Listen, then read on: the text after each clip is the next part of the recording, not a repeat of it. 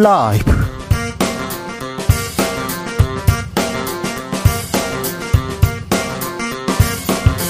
2022년 11월 14일 월요일입니다. 안녕하십니까. 주진우입니다. 윤석열 대통령이 동남아 순방 나흘째를 맡고 있습니다. 어제 한일, 한미, 한미일 정상과 연쇄회담을 가졌는데요. 어떤 이야기들이 오갔을까요? 윤 대통령의 순방의 성과, 조경태 국민의힘 의원과 들여다보겠습니다.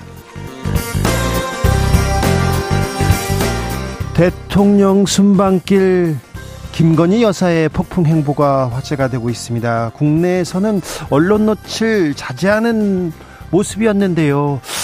아, 해외에 나가서는 연일 독자 행보 이어갑니다.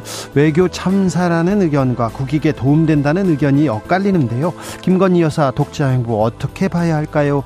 최민희 이연주 전 의원과 들여다봅니다.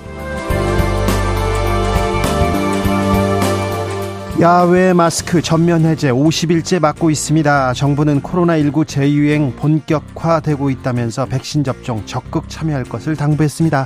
이 겨울 무사히 보내려면 어떻게 준비해야 할까요? 이재갑 교수에게 물어보겠습니다. 나비처럼 날아 벌처럼 쏜다. 여기는 주진우 라이브입니다. 오늘도 자중자애 겸손하고 진정성 있게 여러분과 함께 하겠습니다. 파울로 벤투 감독이 이끄는 대한민국 축구 대표팀 카타르 월드컵 결전지 도하에 입성했습니다. 아, 무려 4.5톤의 짐과 함께 이렇게 훈련에 돌입했는데요. 이 짐에는 약 200kg의 김치가 포함됐습니다. 아, 중국 누리꾼들이 이 김치는 중국 것 이라면서 억지 주장 펼치고 있다는데요. 부러우면 사드세요. 네, 한국 김치가 맛있어요. 네. 사드세요. 자, 뭐라고 안 할게요. 네, 드시면 되겠습니다. 아, 물가 고공행진하고 있는데 그 김장 비용 걱정하는 분들 많습니다. 다행히 배추 가격 좀 떨어져 가지고 음 작년보다 김장 비용이 2만 원 가량 9% 가량 낮아진다고 합니다. 아, 본격적인 김장철 다가왔는데 어떤 김치 좋아하세요? 어떤 김치 드실 건가요? 김치와 관련된 얘기 해 주십시오. 아, 배춧값 하락으로 속상해할 농민분들을 위한 문자도 함께 부탁드리겠습니다. 샵 9730 짧은 문자 50원, 긴 문자는 100원이고요. 콩으로 보내시면 무료입니다. 그럼 주진우 라이브 시작하겠습니다.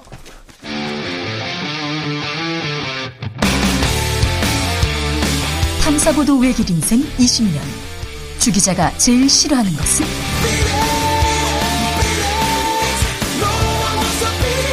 이 세상에서 비리와 부리가 사라지는 그날까지 오늘도 흔들림 없이 주진우 라이브와 함께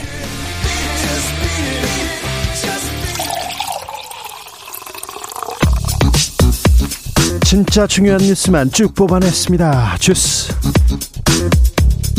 정상근 기자 어서 오세요. 안녕하십니까? 이태원 참사 한 분이 더 돌아가셨습니다. 네, 중앙재난안전대책본부는 어제 오후 11시 기준으로 이태원 압사 참사로 인한 사망자가 한 명 더 늘어서 총 158명이 됐다라고 밝혔습니다. 158명이 됐습니다.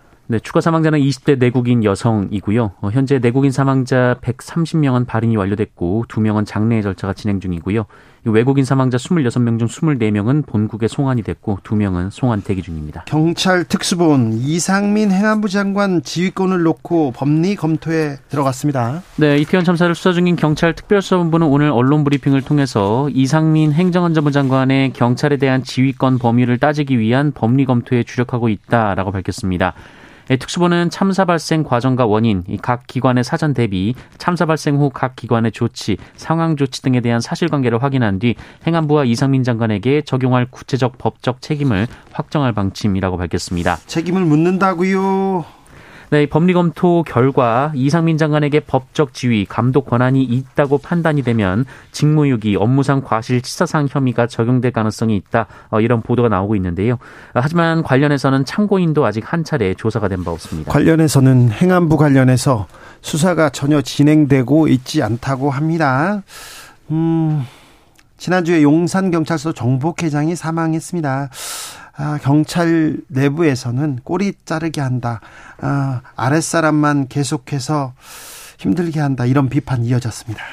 네, 어, 이에 대해 윤희근 경찰청장은 오늘 기자들과의 서명 간담회에서 이태원 참사 원인과 부실 대응의 책임을 일선 경찰 등 실무자에게 떠넘기는 것 아니냐라는 비판에 대해 어, 전혀 사실이 아니라며 어, 진상 규명은 상황 보고와 전파, 지휘 등 일체 조치를 포괄해 상하급 기관과 지휘 고하를 막론하고 진행될 것으로 믿는다라고 밝혔습니다. 지휘 고하를 막론하고 진행된다 이렇게 얘기하는데 지난 아, 주말 특수본의 수사 계속해서 용산에 머물고 있었습니다. 용산 경찰서, 소방서 그리고 용산 구청의 말입니다.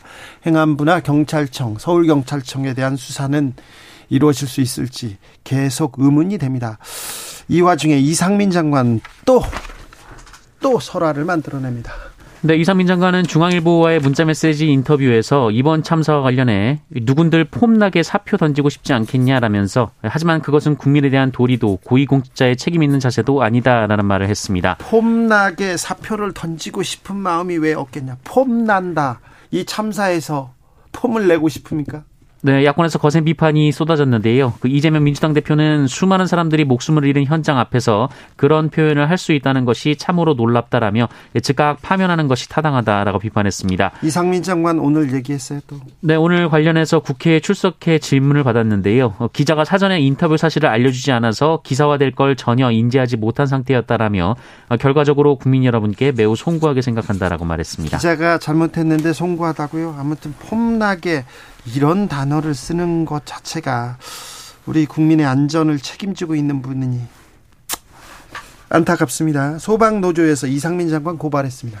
네, 대한민국 공무원 노동조합 총연맹 국가공무원 노동조합 소방청 지부는 오늘 서울 마포구 경찰청 특별수사본부 사무실을 찾아서 이상민 장관이 재난 및 안전관리 총책임자라며 이상민 장관을 직무유기, 업무상 과실치사상 혐의로 경찰에 고발했습니다. 특수본에서 어떻게 할지 네, 지켜보시자고요. 국정조사는 합의가 안 됐습니까? 네, 여야 원내대표가 오늘도 김진표 국회의장 주재로 만났는데요. 어, 이태원 압사 참사 국정조사에 대해 논의했으나 합의에 이르지 못했습니다.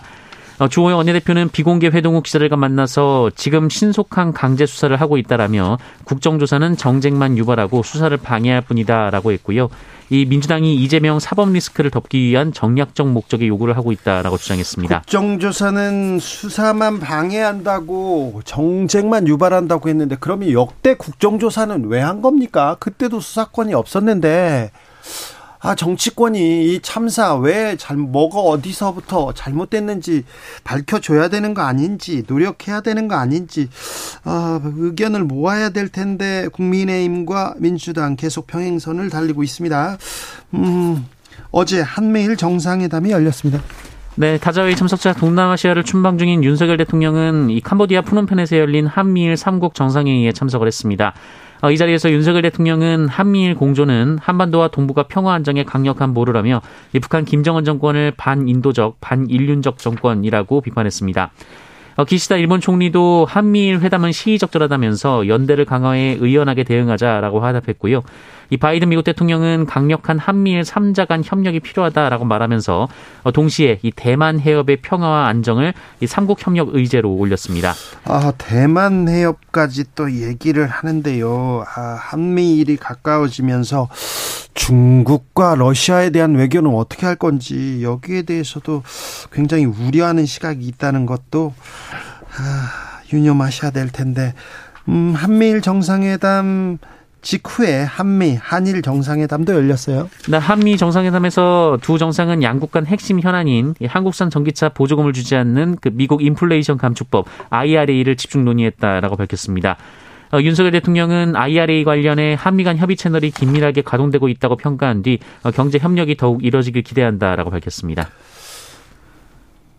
그런데요, 이번 순방길에 음, 윤석열 대통령보다 김건희 여사만 보여요. 이런 얘기가 많습니다. 네, 윤석열 대통령과 함께 동남아시아를 순방 중인 김건희 여사가 캄보디아 푸놈펜에서 선천성 심장 질환을 앓고 있는 소년의 집을 잇따라 방문했습니다. 캄보디아에서는 다자 회의로 이 세계 각국의 정상 배우자가 참석한 만큼 관련 프로그램을 마련했는데요. 네. 김건희 여사는 이틀 연속 이 프로그램에 참석하지 않았습니다. 어, 이를 두고 여야가 공방을 벌이고 있는데요. 이 박지원 전 국정원장은 KBS 라디오에 출연해서 이 공식 행사가 있는데 거기는 가지 않고 개별 행동을 한 것은 옳지 않은 일이다라고 주장했고요. 어, 김기현 국민의힘 의원은 어, 관광객 영부인보다 선행 영부인이 100배, 1000배 더 좋다라며 김정숙 여사를 비판하기도 했습니다. 음, 잠시 후에 이 문제는 자세히 저희가 토의해 보겠습니다. 이재명 대표의 측근 정진상 실장이 내일 소환된다고요? 네, 이른바 대장동 일당에게 뇌물을 수수한 혐의 등을 받고 있는 정진상 민주당 대표실 정무조정실장이 내일 검찰에 출석합니다. 이 정진상 실장은 취재진의 포토라인에 서지 않고 비공개로 출석할 전망입니다. 네, 검찰은 정진상 실장이 지난 2013년에서 2020년 사이 성남시 정책비서관, 경기도 정책실장 등을 지내면서 어, 유동규 전 성남도시개발공사 기획본부장 등으로부터 각종 청탁 명목으로 총 1억 4천만 원의 뇌물을 받았다라고 보고 있습니다. 어, 또한 윗선에 이재명 민주당 대표가 있다고 보고 이를 집중 추궁할 것으로 전해지고 있습니다. 어, 이에 정진상 실장 측은 정황 말고 물증을 제시하라라는 입장이라고 하고요. 검찰이 스스로 지난 1년간 수사했던 내용을 유동규의 진술만을 근거로 스스로 부정하고 있다라고 반박했습니다. 어, 민주당도 무협지만도 못하다라고 비판했습니다.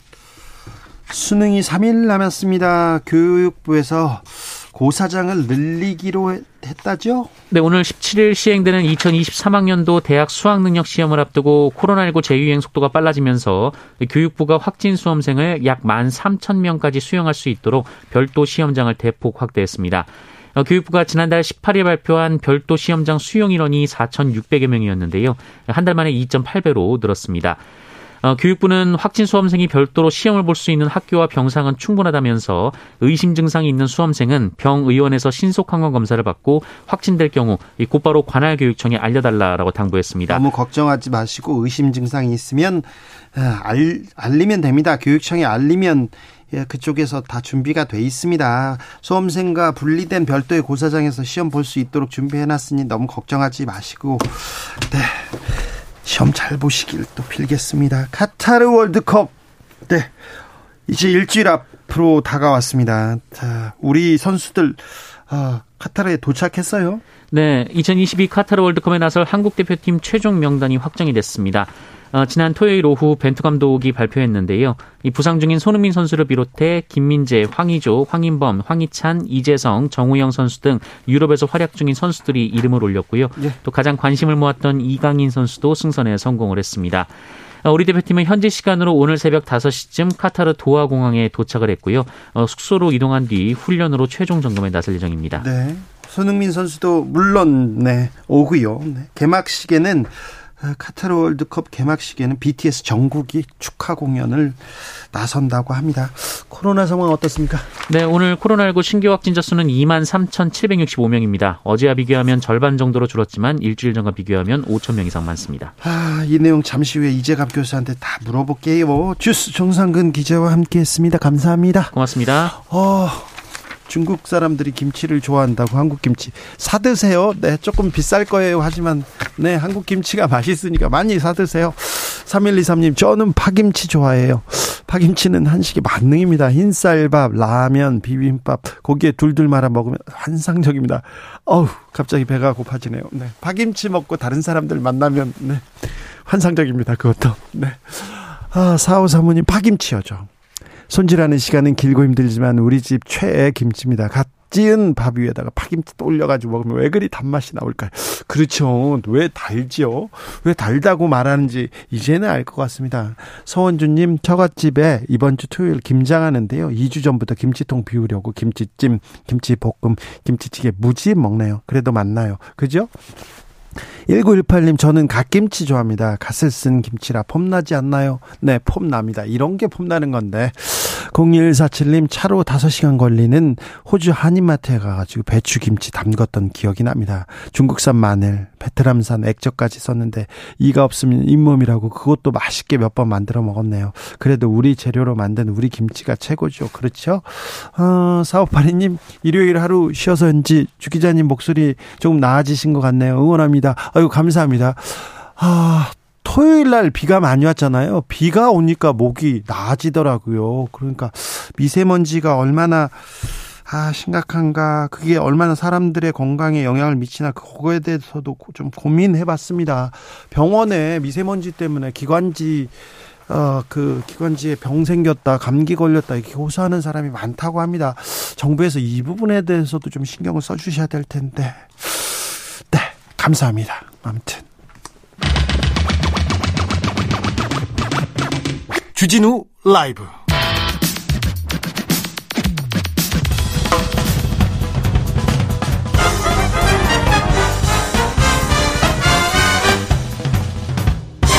훅 인터뷰 모두를 위한 모두를 향한 모두의 궁금증 흑 인터뷰 정부가 코로나 재유행 공식화했습니다. 수능 며칠 남지 않았는데요. 걱정이 큽니다. 코로나 재확산 우리는 어떻게 대비해야 되는지 백신 어떻게 맞아야 하는지 국민 주치 이제가 한림대 강남 성심병원 교수에게 물어보도록 하겠습니다. 교수님 안녕하세요. 아, 예, 안녕하세요. 네, 건강 어떠십니까? 아, 예, 괜찮습니다. 네, 코로나 상황 어떠세요? 어, 전반적으로 아, 어떻습니까? 아, 일단 이제 확진자 규모가 계속 늘어나는 상황이기는 하고요. 예. 근데 이제 실제로 병원에서의 상황은 좀 더더 어렵게 진행되고 있습니다. 그래요? 저희만 해도 한 15개 병상을 지금 운영을 하고 있는데 이미 네. 지난 주말부터 병상이 다 차 있고요. 그리고 이제 응급실에 오는 환자들, 응급실 확진되는 환자 일부는 이제 좀 저희 병실이 부족해서 다른 병원으로 전원을 시작하는 상황이 되고 있거든요. 네. 그래서 예전에 비해서 좀 응급실에 내원하는 환자나 입원하는 환자가 좀 더 빨리 늘어나는 게 아니냐 정도로 이렇게 현장에서 느끼고 있습니다. 그럼 지금 코로나 전반적으로 늘고 있다, 빨리 늘고 있다, 이렇게 봐야 됩니까? 예, 그래서 예상보다, 그러니까 확진자 숫자에 비해서 이제 중증이나 입원 환자가 좀 더 많이 발생하는 걸 봐서는 네. 전체 좀 확진자 규모가 지금 이제 잘 체크가 안 되고 있다. 그러니까 진단에 동참하지 않는 분들이 상당수 있는 것 같다라고 이야기를 드릴 수도 있을 것 같습니다. 아, 그래서, 근데, 그래서, 아, 심하게 아프면 그때 병원을 찾는다, 이런 분들도 많다, 이렇게 봐야 되네요. 예, 그런 거죠. 그러니까 현재 입원 수준 정도는 예전 같으면 한, 이미 한 7, 8만 명 넘었을 때 오는 수준의 입원 환자가 이미 차고 있다는 얘기거든요. 예, 예. 예, 예. 하루에 20만 명 넘게 확진자가 늘 수도 있다, 이런 전망 나오던데, 교수님께서는 어떻게 보시는지요? 예, 일단 이제 예측 자료 여러 군데에서 이제 가장 최악의 상황이 한 20만 명 수준 정도로 이제 발표를 한 것 같습니다. 이제 정부의 여러 수학적 모델링하는 팀에서 보고를 했는데 아마도 한 15만 명에서 20만 명 수준 정도가 아닐까. 근데 다만 장- 방금 전도 말씀드렸지만 실제로 진단을 안 맞는 사람 숫자까지 생각하면 더 많은 환자가 발생할 수도 있는 상황이라서 그래서 의료 체계에 큰 영향이 없을까 저희가 좀 이렇게 좀 되게 머리 아파하고 있는 상황이라고 보시면 될 것 같습니다. 지금 그러면 증상이 있으면 빨리 진단을 받는 게 좋죠? 예, 지금 특히 이제 고위험군들 있잖아요. 네. 60대 이상 또는 이제 60세 미만이라도 기저질환 있는 분들은 증상이 있을 때 빨리 확진만 되면 지금 팍스로비드나 라게브리오 계속 무료로 처방을 계속 드리고 있는 상황이고 그렇게 약을 복용하신 분들은 중증 위험도도 많이 감소한다고 알려져 있습니다. 또 아, 증상도 매우 빨리 좋아진다고 돼 있거든요. 네. 그래서 일단 빨리 증상 있으면 진단 받고 또 약 고위험군의 약제 처방을 받는 게 이제 본인의 건강을 지키는 데 매우 중요할 것 같습니다. 증상이 있으면 빨리 빨리 진단을 받고 병원에 가서 약을 처방해서 빨리 낫는 게 건강을 위해서도 좋다 이 말이죠. 예, 맞습니다. 예. 아, 올 겨울에는 멀티데믹도 온다 이런 얘기하는데 이건 멀티데믹은 또 뭡니까? 이제 예전에는 이제 겨울철에 유행했었던 호흡기 바이러스들이 몇 가지가 있었습니다. 특히 이제 대표적인 인플루엔자 있고요. 그리고 뭐 파라인플루엔자나 메타뉴보 바이러스, RSV 뭐 이름이 좀 허다한 이름들이 있는데 예전에는 보통 한 가지가 심하게 유행만 다른 한 게 유행을 좀 안 하는 그런 상황으로 좀 일종의 자기네들끼리 질서가 있었거든요. 근데 이게 3년 동안 이런 바이러스가 유행을 안 하다 보니까 여러 바이러스가 섞여서 지금 유행을 하고 있고 거기에 코로나19까지 유행이 되다 보니까 여러 바이러스가 정말 춘추전국 시대를 맞이한 것 같다. 이제 이렇게 얘기를 하고 있습니다. 아이고 참. 아, 오늘부터인가요? 아, 개량 백신 접종이 시작된다고 하는데 어떤 효과가 있는 백신인가요? 어, 일단은 이제 개량 백신이 모더나의 이제 BA1 기반 백신은 이미 10월 달에 접종이 시작됐고, 그 다음에 네. 지난주에 화이자의 BA1 기반의 이제 이가 개량 백신 접종이 시작됐고요. 오늘부터는 BA45, 그러니까 가장 최신의 이제 백신이 이제 시작됐다라고 보시면 됩니다. 그래서 BA4라고 하면 현재 우리나라에서 유행하고 있는 코로나 바이러스가 BA5에 해당되는 바이러스거든요. 근데 그거에 맞춰서 나온 백신이다 생각하시면 될 것 같고요. 네. 어쨌든 효과는 기존 백신보다 이제 항체가는 거의 두 배 이상 생기더라 이렇게 결과가 나와 있습니다. 그러면 백신 접종하는 게 낫, 맞죠? 지금 빨리 맞아야 되는 거죠. 예, 그래서 특히 지금 저희가 제일 우려하는 부분들이 지금 고위험군들 특히 60대 이상, 특히 70대, 80대 어르신들이 그 실제 감염까지 된 분들은 3, 40%밖에 안 되거든요. 네. 근데 3차 접종한 지 1년이 넘었고요. 4차 접종하신 분들 4개월 넘은 분들이 많아서 점차 지금 중증 위험도도 올라가고 사망자 비율도 올라가고 있습니다. 그러면 그, 그, 그분들도 다시 맞아야 되는 거죠. 예, 그래서 이제 지금까지 다 백신으로 버티신 분들이 60, 70% 된다는 얘기거든요. 네. 백신 접종을 이번에 잘 안 하시면 이제 중증 위험도 올라가기 때문에 이번에 꼭 지금 60대 이상 분들께서 다시 접종을 해주셔야 된다는 겁니다. 60세 이상 꼭 접종하셔야 됩니다. 이제는 지금 다시 백신 접종할 때가 됐습니다. 나 지난번에 맞았어. 그런데 지금 맞아야 된다고 합니다. 08 사모님께서 저는요, 백신 후유증이 심해서 2차까지만 맞았거든요. 올겨울 재유행 온다는데 어찌해야 할지 교수님 어떻게 해요? 물어봅니다. 예, 2차까지만 맞으신 분 같은 경우에 이제 감염이 되신 분들도 6개월 넘으면 재감염 위험이 올라가기도 시작하고 감염이 안 됐다면 정말 지금 유행할 때 많이 걸리시기는 하거든요. 예.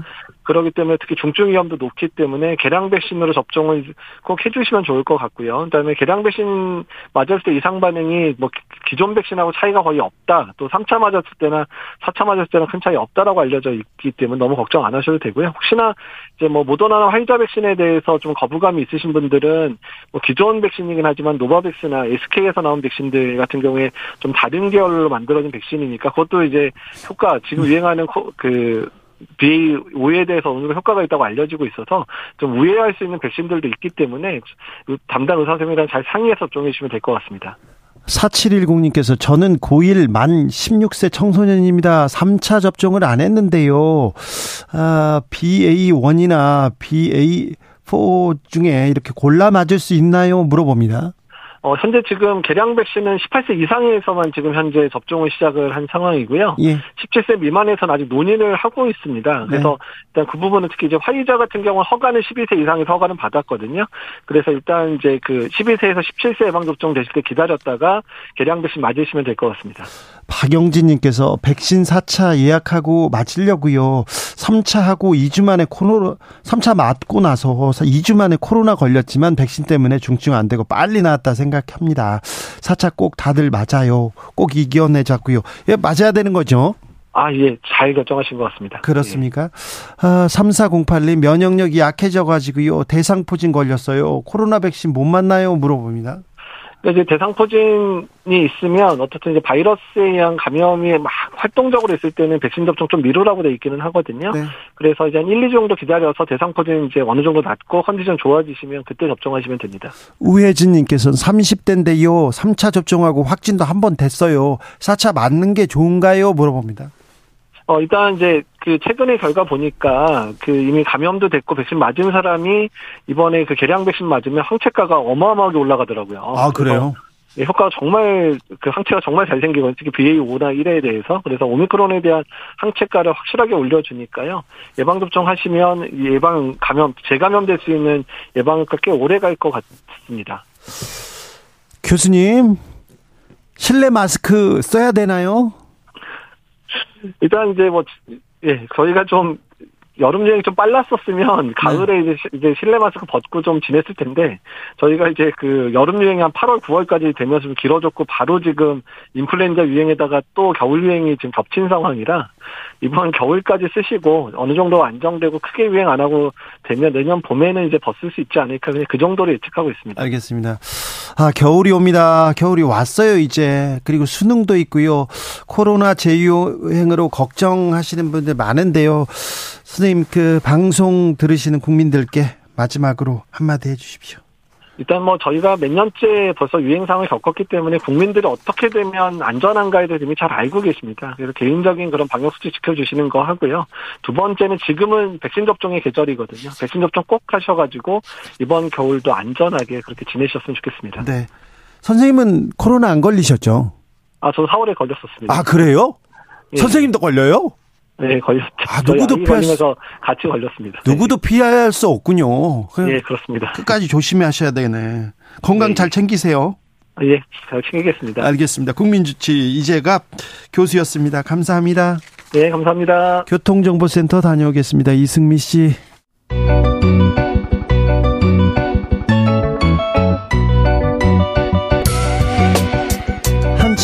날카롭다 한결 정확하다 한편 세심하다 밖에서 보는 내밀한 분석 정치적 원의 시점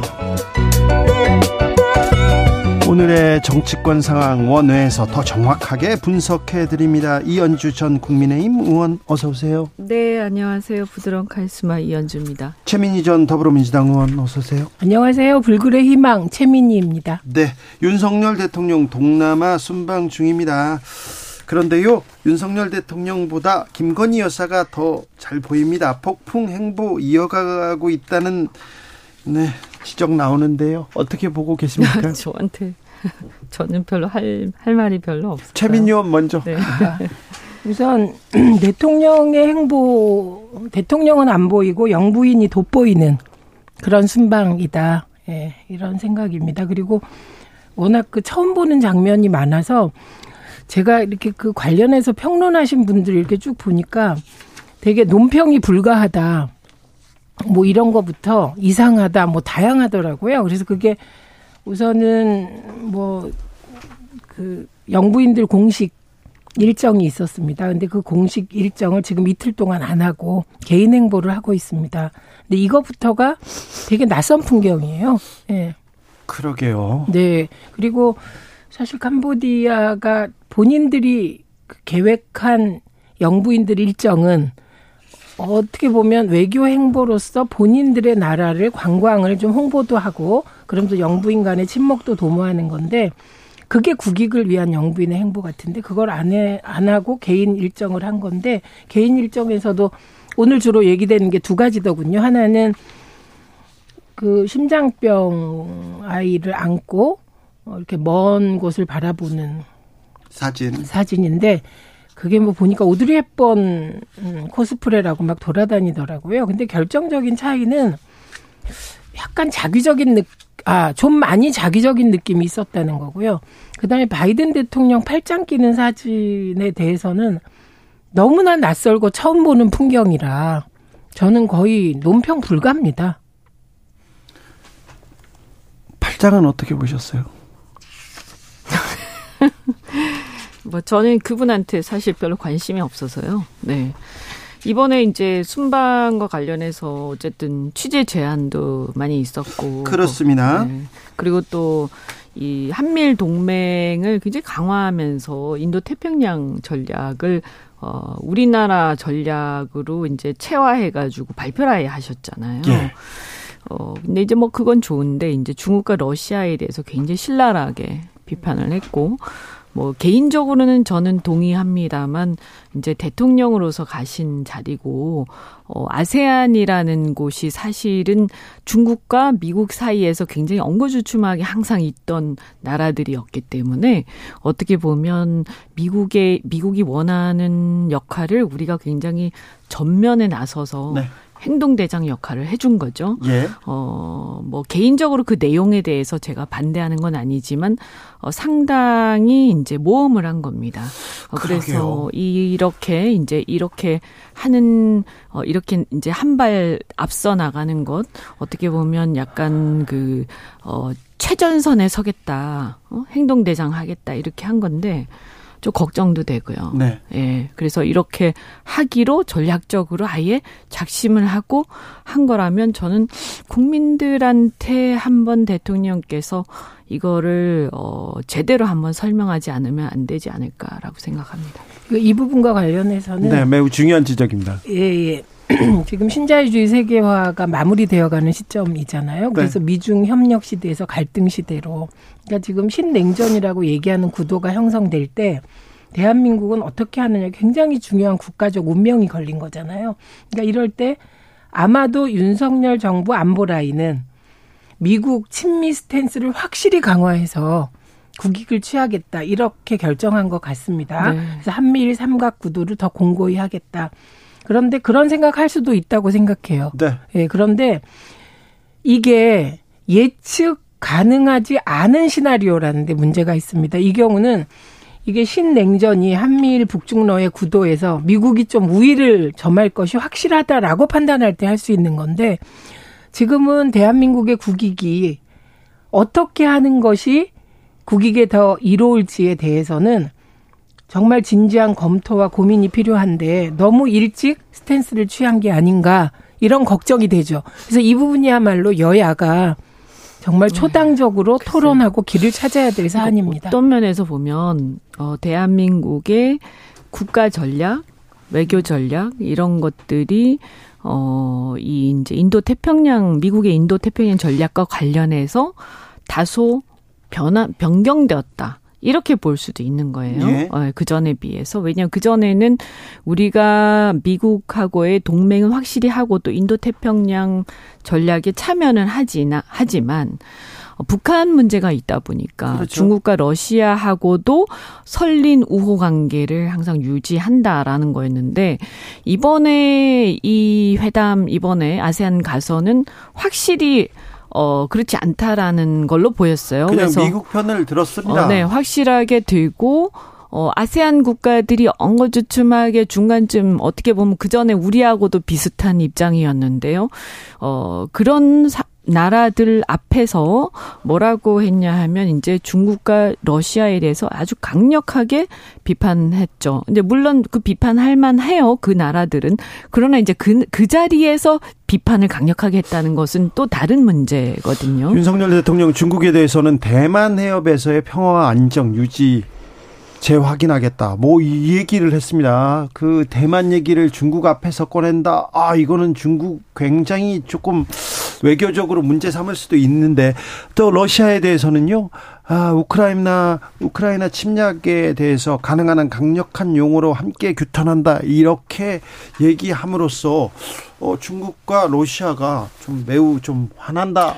이런 얘기를 사실은 우리가 이제 시청 청취자분들이 생각하실 때는 저도 그렇고 당연히 중국과 러시아 우리 규탄할 만하죠. 예. 하지만 제가 말씀드리는 거는 아까 지적하신 것도 그렇고 이번에 그걸 어디 가서 말씀하셨냐면 아세안 가서 말씀하셨다는 거예요. 중국 옆 나라들이에요. 네, 다. 그리고 거기가 이제 남중국해 분쟁 문제도 이거 굉장히 예민하고 네. 아세안 국가들은 항상 중국과 러시아 그리고 미국하고의 사이에서 어 이제 국방으로는 어 좀 인도 태평양 전략이 약간 걸쳐 있긴 하지만 경제적으로는 여전히 교류를 왕성하게 하고 있는 나라들이거든요. 예. 그래서 이 나라들한테 어떻게 보면 미국이 하고 싶은 얘기를 우리나라가 이제 대신해 준 건데 어 그게 이제 어, 우리 입장에서 보면 한미동맹 강화하는데 도움이 되는 것은 분명한데요. 문제는 뭐냐 하면 지금 북한 문제가 있지 않습니까? 근데 한편에서 이제 어, 한편에서, 어, 이 러시아는 지금 우크라이나가 러시아와 미국 사이에 접점에 있는 거예요. 그래서 최전선에 우크라이나가 있다가 지금 이런 상황이 됐고요. 아시아 쪽에서는 중국하고 사이에 최전선에 대만이 있었어요. 그리고 이제 북한을 사이에 두고 우리나라가 엉거주 좀 중간쯤 있었는데 지금 이제 이렇게 되면 우리나라하고 북한 사이에 확실하게 전선이 그어지고 중국과 러시아는 우리의 이제 적대적인 관계로 지금 설정을 하는 거 아니냐. 만약에 이렇게 되면 우리도 다시 또 6.25 전쟁 당시에 양 거대 진영의 최전선에 북한과 남한이 처해지기 때문에 이것은 사실 삼반도의 안정을 위해서는 굉장히 우려되는 상황인 그러니까 거죠. 두 가지 문제가 있는데요. 지금 말씀하신 한반도의 평화가 크게 위협받을 수 있다는 게 있고 다른 하나는 요 관련된 보도의 댓글을 유심히 보시면 댓글에서 가장 동의를 많이 받은 게 그럼 중국 러시아와 외교가 그외 그 무역 관계로 먹고 사는 사람들 어쩌란 말이냐. 대통령이 이렇게 질러버리면 이런 댓글이 많았습니다. 그러니까 어, 제가 아까 신자유주의 세계화가 미중 협력이 갈등으로 바뀌어 가는데 이 갈등으로 바뀌어 가는 과정에 미래 시나리오나 그리고 그 과정이 얼마나 걸릴지 모른다는 거예요. 네. 예, 그런데 그러면 그 사이에 어, 대중국 무역을 해서 먹고 사는 중국과의 관계에서 먹고 사는 수없이 많은 대한민국 국민, 국민들은 어떻게 하라는 거냐. 이공공공님도 외교가 정말 중요한 거 아닙니까? 사드 설치로 경기 휘청했던 거 잊으셨습니까? 우리 동맹은 미국, 일본밖에 없나요? 물어봅니다. 매우 중요한 상황인데. 네, 그럼요. 그 개인적으로는 당연히 중국 문제 많고 러시아 문제 많죠. 그 국제관계 그렇게만 말할 수 있는 건 아니고 어쨌든 가장 중요한 것은 이 한반도 우리는 가장 관심 있는 게 한반도니까 이 한반도를 평화적이고 안정적으로 어떻게 관리하느냐. 그래서 큰 변화를 일으키지 않고 불안정한 상황을 만들지 않고 조심조심 사르름판 걷듯이 지금 가고 있는 중인데 여기에서 사실 우리 입장에선 중국과 러시아의 협력을 그래도 받아내야 되는 그런 중국과 상황이죠. 그 러시아를 러시아를 이용해서 중국과 러시아로 하여금 북한을 좀 말려야 될 거 아닙니까? 그리고 대화의 장으로 끌어내게도 좀 하고 그래야 되는데 네. 이게 외교인데. 이게 지금 그래서 이번 순방은 전체적으로 보면 영부인만 돋보이고 예 그리고 국익적 관점에서는 불안한 순방이었다. 지금 매우 중요한 시기에 매우 중요한 일들이 벌어지고 있는데 지금 언론에서 다 김건희 여사 얘기만 하고 있어요. 그러니까요. 사실 이런 문제는요. 솔직히 우리 외교 전략에서 굉장히 큰 변화를 의미하는 거기 때문에 이것이 뭐 좋든 나쁘든 또는 이거 동의할 수도 있고 반대할 수도 있지만 적어도 제가 볼 때는 굉장히 많은 공론화가 필요하고 국민들의 고민 의견도 들어야 되고 야당하고도 매우 심, 심도 깊은 논의를 해야 된다라고 생각을 그렇죠. 합니다. 근데 네. 저는 MBC를 전용기에 동승시키지 않겠다. 어, 동승 거부의 칠링 이펙트가 분명히 있다. 지금 현재 순방 보도를 보면 언론에서요. 네, 네. 그래서 지금 순방의 중심에 김건희 여사 가만 있는 것처럼 보이는 이것은 그런 칠링 이펙트의 하나라고 음. 보고 그리고 사실 한미 정상회담, 한일 정상회담이 연달아 있었다는 겁니다. 그런데 한미 정상회담 시간이 애초 한 50분 정도 한다고 했던 것 같은데 10분 만에 끝났다. 또 이런 보도가 나왔거든요.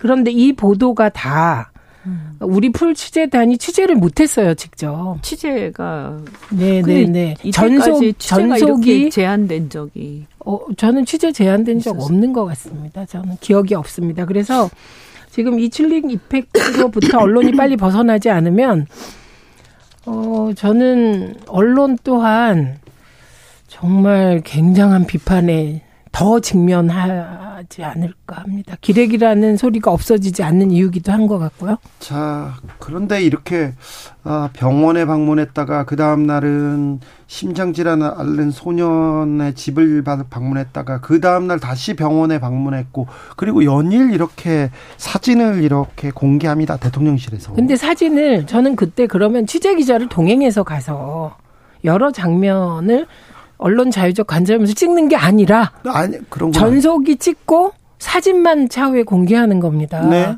그러니까 이거는 명백히 보여주고 싶은 것만 보여주겠다. 라는 것이라. 또 취재 기자가 뭐 취재 제한 당하는 상황에서 지금 여기까지 가기는 좀 그렇겠죠. 여기도 제한 당하고 있어요. 네. 그런데 이 음. 근데 어쨌든 지금요 매우 중요한 상황이에요. 예. 이게 아세안인데 그냥 우리나라 혼자 아세안 간 게 아니라 잘 보면 여기서 인도 태평양 전략에 그동안 아시아 아세 조금 이렇게 한 발짝 물러서 있던 아세안들을 다 끌어들이는 어떤 하나의 작전상의 포석이었던 것 같고 미국 입장에서 굉장히 큰 어떤 어, 그 계획이 있었던 것 같고. 예. 거기에 우리나라가 굉장히 적극적으로 행동대장 역할을 했다. 이것이 좋을 수도 있고 나쁠 수도 있고 전 잘 모르겠는데 적어도 이것에 대해서 정말 충실한 보도가 필요했다라고 생각을 합니다. 근데 네. 보도를 보면 전부 어 이게 대부분 어 우리 저 영부인한테로 김 여사한테 김건희 여사한테로 쏠려 있어서 아 이건 좀 우리 언론들이 좀 어, 이거는 어, 환경이 문제였는지 또 여기 취재 제한을 한 것도 문제다. 왜냐하면 이러한 이, 이번에 이 회담은요, 지금 보면 굉장히 중요한 의미가 있기 때문에 취재를 굉장히 많이 했었어야 돼요. 예. 근데 취재 제안을 한 거 아닙니까? 네. 이 점은 문제가 있었어요.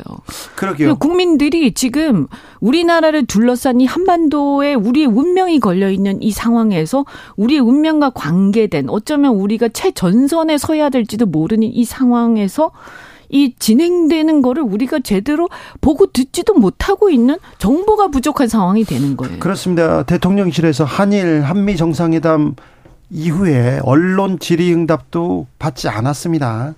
아, 기시다 후미오 일본 총리는 한일 정상회담 이후에 음, 기자들과 만나서 얘기를 했죠. 설명도 좀 하고 그랬습니다. 속보 말씀드립니다. 시진핑 중국 국가주석이 인도네시아 발리에 도착했습니다. 한 시간 뒤에 미중 정상회담이 예정돼 있습니다. 아, 시진핑과 바이든의 만남. 미중은 또 어떤 얘기를 할지. 또, 그, 그 전에 우리가 또, 또 강경 발언을 쏟아냈는데 여기에 대해서는 또 어떻게 또 반응할지. 아무래도 뭐 중국 시진핑 주석이 지금 뭐 우리나라에 큰 관심이 있겠습니까? 제가 볼 때는 아마 지금 이제 미국이 아세안까지 이제 이런 일련의 어떤 인도 태평양 전략의 그 영향을 뻗치는 것에 대해서 중국 입장에서 굉장히 신경이 예민할 것이고 어 그렇다면 어떠한 서로 간에 협력 할 수 있는 또는 딜을 할 수 있는 부분도 있지 않겠나. 그래서 저희 입장에서는 우리나라 입장에서 보면 중국이 북한의 어떤 핵 문제와 관련해서 역할을 좀 어, 적극적으로 해주기를 바라는 거고 아마 그런 얘기를 하긴 할 겁니다. 제가 예상컨대는 시진핑도. 근데 네. 근데 문제는 음. 중국의 최대 관, 관심사는 대만이죠. 네. 음, 그리고 중국도 북한이 어, 북핵 가지고 실험하고 이런 거 원하지 않을 것 같아요. 당연하죠. 예, 거기에 네. 우리나라의 기회가 있죠. 네. 예, 그런데 갑자기 그 윤석열 대통령께서 공개적으로 네. 예, 중국을 비난했단 말입니다. 그러면 이렇게 되면 우리의 기회, 그러니까 북한의 핵을 중국도 원하지 않는다는 기회를 활용할 수가 없게 점점 되어 가잖아요. 그래서 어, 외교라는 것이 얼마나 신중하고 정말 그렇죠. 여러 다방면을 네. 생각해야 되는가 이런 건데 윤석열 대통령의 발언은 너무 단선적이고 그러니까 그때 이제 좀 신랄하게 이번에 네. 비판을 한 부분은 어, 저는 뭐 이번 미중 회담에서 바로 어떤 뭐 영향이 드러나진 않겠지만, 어, 중국이 다 이제 또 이렇게 다 찍어 놓고 있겠죠. 근데, 어, 이게 우리가 예를 들어서 개인의 정치인으로서 중국의 어떤 전체주의적인 성향이나 이런 것들을 싫어하고 비판하고 얼마든지 할 수 있는데, 대통령이 되면 완전히 다르기 때문에 조금 눈치 없어 보이지 않겠습니까? 왜냐하면 어, 한중 정상회담을 할 것처럼 지금 알려졌잖아요. 그죠? 네. 그런데 그 한중 정상회담을 앞두고 중국을 가장 예민한 부분을 비난하는 것이 조금 진짜 우려됩니다. 한중 정상회담을 하나요? 아니 뭐 뭐 할 것처럼 네 아직 아직은 정해지진 않았으나 뭐 한미 정상회담, 한일 정상회담, 한중 정상회담도 막 추진 중이었습니다. 네. 지금 아직 어쨌든 우크라이나 같은 경우도 평화 협정이 좀 필요한 상황이기도 하고요. 예. 여러 가지 이제 시진핑도 이제 막 세 번째 주석 어, 임기를 시작했기 때문에 당장 너무 피튀기 너무 치열하게 네. 미국하고 경쟁하는 건 그렇게 바라지는 않을 것 같아요. 알겠습니다. 네. 이태원 참사 얘기를 조금 더 해봐야 되겠습니다. 이상민 장관의 발언, 네. 아, 발언이 나올 때마다 사고가 하나씩 쌓입니다. 폼나게 발언, 아, 주말에 매우 좀 시끄러웠습니다. 폼나게? 네. 그냥 폼나게 사퇴하시면 어떨까 아니, 합니다. 저는 이분 인식이 이해가 안 가요. 사표 던지는 걸 폼나게 던진다고 생각을 하고 자기가 지금 사표를 안 던지고 일을 수습하면서 거기에 자리를 지키고 있는 것이 굉장한 어떤 국민에 대한 봉사와 네. 굉장한 어떤 헌신 희생이라고 착각하시는 것 같은데 어 사실 뭐 수습하는데 이분 아니라도 저는 충분히 할 사람들 많이 있다라고 생각하고 어, 뭐, 첫 주는 좀 애도 기간이고 그러니까 네. 그랬지만, 이제는, 예, 사퇴하셔도 전혀 지장 없을 겁니다. 게다가 수습할 게 뭐가 있습니까? 저는 그 부분이 뭐를 수습한다는 겁니까? 앞으로의 수습은 사실 어 경, 검경의 수사가 필요하면 그 수사가 진행될 것이고 국정조사는 국회가 결정할 것이고 특검을 하게 되면 그것도 국회가 하는 것이고 제도 마련 부분은 사실 대통령께서 그러셨잖아요. 제도가 없어서 뭐 이 문제가 생겼다고 생각하지 않는다. 네. 그래서 제도도 결국은 국회가 최종적으로 하는 것이고 그래서 수습할 게 별로 없어 보인다. 장관이. 그래서 지금 장관이 할 일은 어 사퇴하시고 하시는 게 좋겠고 아니면 제가 보기에는 국회 차원의 뭐 예를 들면 해임, 해임 건의안이라든가 아니면 국회 차원의 탄핵 주장에 힘이 실릴 것 같습니다. 이분이요. 그러니까 그 자기 스스로 경찰국이 행안부 휘하라고 네. 하셨잖아요. 예, 지위를 받아야 된다고 네. 계속 얘기했죠. 그래서 저 권한이 있으시잖아요. 네. 그 책임도 함께 지는 게 왜냐면 지금 경찰의 전반적 책임으로 지금 나와 있지 않습니까? 음, 현재까지 보면 네. 그럼 그 경찰의 가장 어 꼭대기에 이제 실무적인 책임자는 어, 행안부 장관인 셈이죠. 그래서 권한만 갖고 책임을 안 지겠다. 이렇게 해서는 안 될 거고요. 일선 경찰들 또 그다음 소방관들만 희생양 삼아서는 안 됩니다. 저도 그날 새벽까지 지켜봤는데 네. 정말 그 소방관들 그리고 그 용산 소방서장입니까? 그분 정말 기자 응대까지 해가시면서 손 벌벌 떨면서 네, 그러면서 보니까 뭐 정신이 없더라고요. 막 이렇게 그 현장 지휘하랴, 그 다음에 직접 또 사람 구하랴, 또 소리 지르랴, 또 어 기자들 질문에도 답하랴. 어 거기 계신 분들이 정말 아주 혼비백산 이렇게 뛰어다니면서 그리고 상황을 보면 거의 울부짖다시피 했었는데 네. 이렇게 한 분들한테 수사 받으라고 할 거면 이상민 장관은 그 자리에 나타나지도 않았잖아요. 네. 근데 사실 수사... 지휘관인데 네. 그러면 자기가요 이런 상황에서는 일단 자기 그만두고 어 그리고 내가 먼저 그만둘 테니까 어 나부터 수사 받겠다 이렇게 하는 게 맞죠. 네, 그리고 그 이렇게 됩니다. 경찰 쭉 단계로 올라가면 행안부 장관이 최고 컨트롤 타워입니다. 네. 예, 그다음에 소방도 쭉 올라가면 행안부 장관입니다. 네. 용산구청 서울시 이거 쭉 올라가면 행안부 장관입니다. 그렇죠. 그렇기 때문에 네. 책임을 피할 도리가 없고 저는 이건 법적 처벌 대상이다라고 주장을 해 왔습니다. 그리고 지금 그런데 그 중에서도 소방과 경찰 그것도 현장 책임자들한테 책임을 집중적으로 묻고 그 과정에서 지금 용산 경찰서 개장이 극단적인 선택을 한 거 아닙니까? 이게 너무 네. 빨리 잊혀지는데 네. 이렇게 억울한 사람들이 현장에서 나오면 이건 정말 큰일입니다. 네. 이게 그 뿐만 그러니까 이분들이 승복하겠어요? 예, 용산 구청장은 뭡니까? 제가 보기에 가장 문제가 많은 처신을 하고 있는 게 용산 구청장인데 이분은 뭐 왜 지금 저러고 있습니까? 그러니까 네. 아무도 오늘로 158명. 아마 이제 선출직이라서 조금 달리 보지 않나 싶은데 그럼에도 불구하고 워낙 자기 지금 보면 전반적으로 좀 역량이 안 되시는 분 같아요. 이렇게 지자체 단체장을 하실 정도는 이번, 네. 이번에 일 처리하시는 거 보면. 예, 예. 그래서 이분도 거취를 정리하시는 게 맞지 않나 네. 싶고요. 네.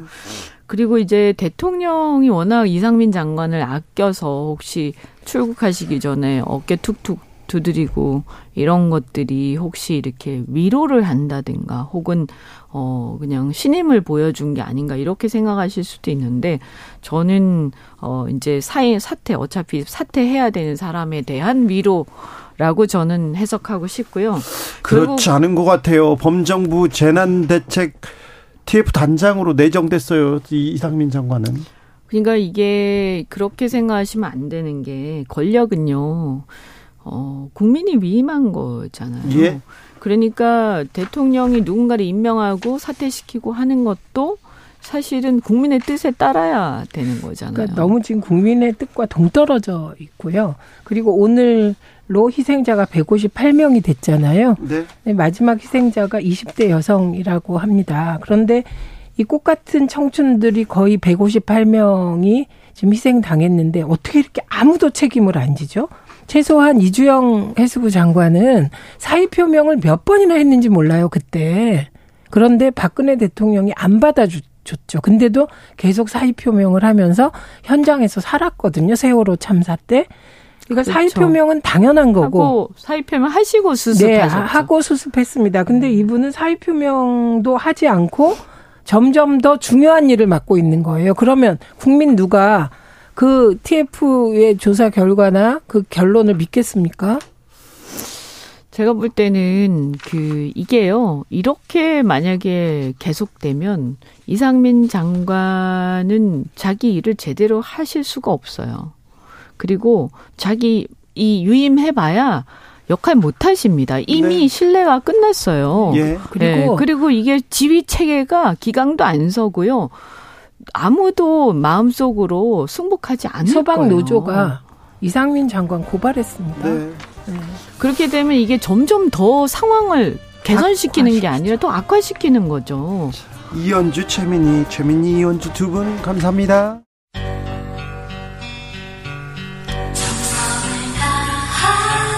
정성을 다하는 국민의 방송 KBS 주진우 라이브 그냥 그렇다고요.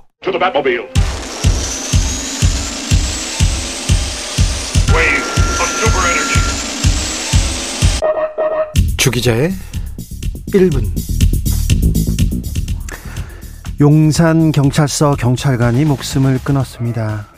서울시 공무원도 극단적인 선택을 했습니다. 재난 안전 관련 업무를 담당했던 분이었습니다. 그런데 서울시에서 고인은 대책회의 참석 대상도 아니다. 그러면서 이태원 참사는 절대 관련이 없다고 극구 부인합니다. 숨진 공무원은 이태원 참사 후 국회의원 자료, 자료 요구와 시위의 감사에 대응하는 실무 책임자였다고 합니다. 참사 업무를 하는데 서울시는 무관하다고 하니 내부에서는 격앙된 반응이 쏟아졌습니다. 관련 없는 부서가 왜 관련 자료를 제출하고 있나? 안전지원과 이제부터 이태원 업무 다 보이콧하세요. 안전지원과가 이태원이랑 관련이 없다고요? 이 조직은 미래가 없어요. 아래만 죽이나요? 이런 댓글이 쏟아졌습니다. 12구 이태원 참사 어느새 보름 넘게 지났습니다. 그런데 참사 원인 책임 규명 아, 거리가 멀어 보입니다. 경찰 특수본은 주말에도 열심히 수사를 했습니다. 그런데요, 용산서, 용산구청, 용산소방서 직원만 불러 조사합니다. 현장 인력들의 책임 추궁에만 매달리고 있습니다. 서울시와 그리고 행정안전부 수사는 검토조차 하지 않고 있다고 합니다. 그러는 사이에 이태원 참사 희생자 한 명 더 늘었습니다. 158명. 그리고 경찰관 한 명과 시청 공무원 한 명이 희생자의 또 이름을 올렸습니다. 이런 상황에서 이상민 행안부 장관 누군들 폼나게 사표 던지고 이런 얘기를 합니다. 이 참사에서 폼날 일을 폼날 생각만 하십니까? 국민의 안전을 책임져 달라는 앞으로는 이런 비극 막아달라는 책무가 막중한데 이상, 이상민 장관 언행 참을 수 없을 정도로 가볍습니다. 깃털처럼 가볍습니다. 바람에 날리는 먼지처럼 가볍습니다. 내일이면 사라질 그 무엇처럼 가볍습니다. 정부는 이태원 참사와 같은 비극 막기 위해서 범정부 재난안전관리체계 개편 테스크포스 출범시켰습니다. 이상민 장관이 단장으로 내정됐습니다. 폼나니까 좋습니까? 지금까지 주기자의 1분입니다.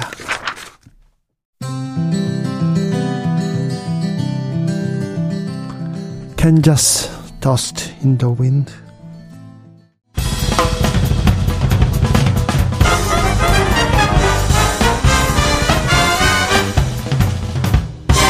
훅 인터뷰 훅 인터뷰 이어갑니다. 윤 대통령의 해외 순방 전용기 논란, 언론 통제 논란도 있었습니다.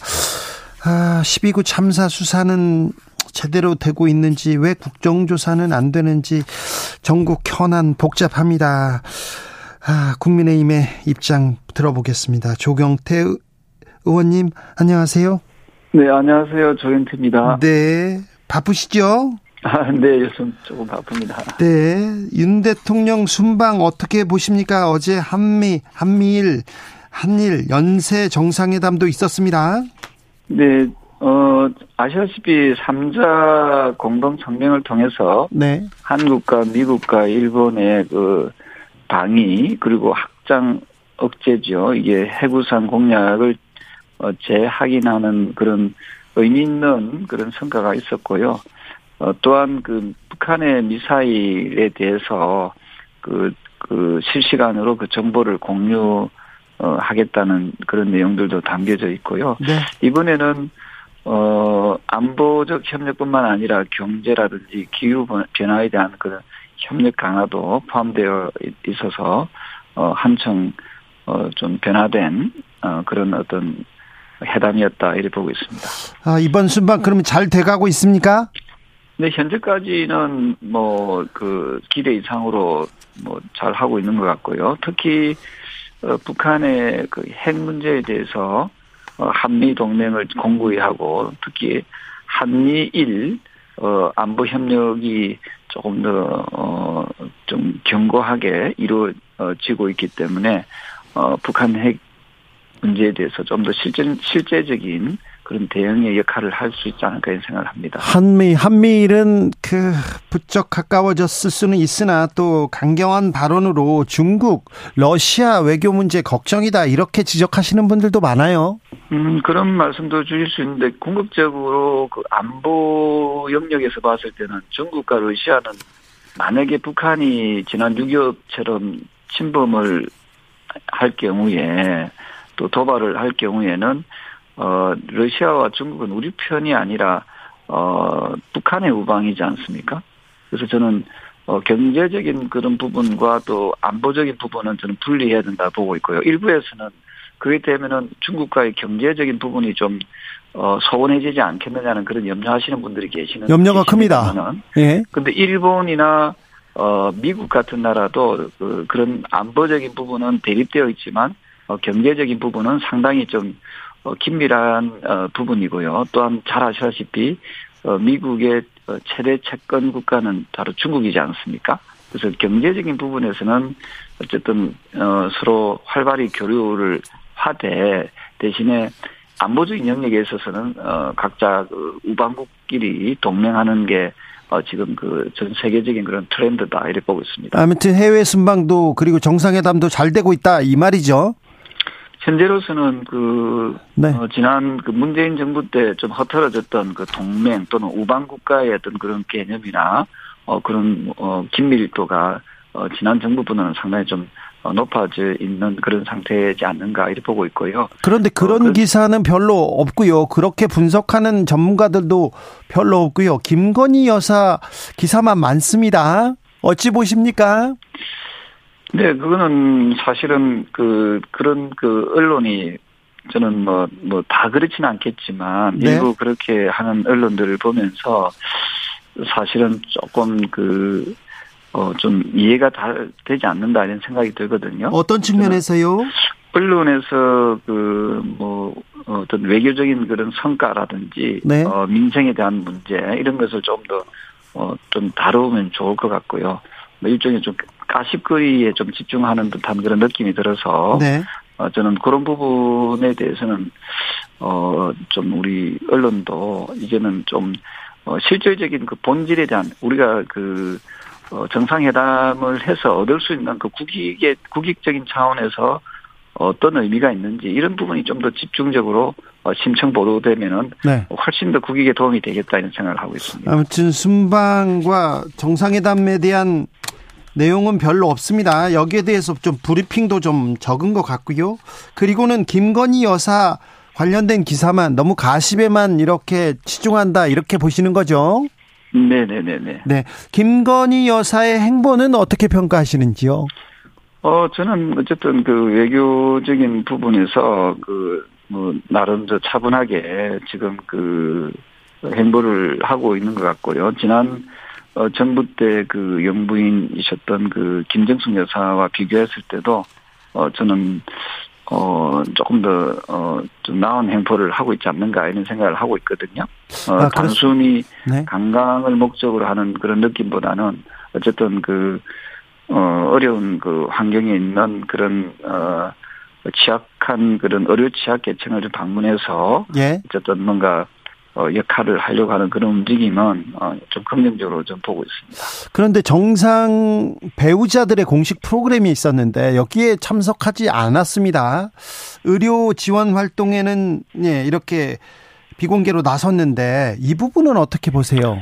제 생각에는 그 사실은 김건희 여사께서 그 음, 어, 어, 좀 더 폼 나는 그런 어떤 뭐 어떤 연부인 프로그램, 연부인들이 모이시는 그런 프로그램에 참여하는 것보다 네. 어쨌든 엄지에서 어려운 취약계층 계층의 네. 어 아이들 또 취약계층에 있는 분들을 어 방문해서 어, 좀더 진정성 있는 모습을 보여주려고 노력하지 않았나 이렇게 보고 있고요. 네. 어쨌든 저는 어 우리나라의 그 어, 어, 영부인으로서 어쨌든 그 어, 좀 어려운 그런 환경에 처해 있는 분들을 좀 보살피 보살피고 지원하려고 하는 모습들은 어, 상당히 좀 어, 높이 평가해야 되지 않을까 생각을 합니다. 알겠습니다. 폼 나는 곳 안 가고 저기 활동한 거 좀 평가해야 된다. 네.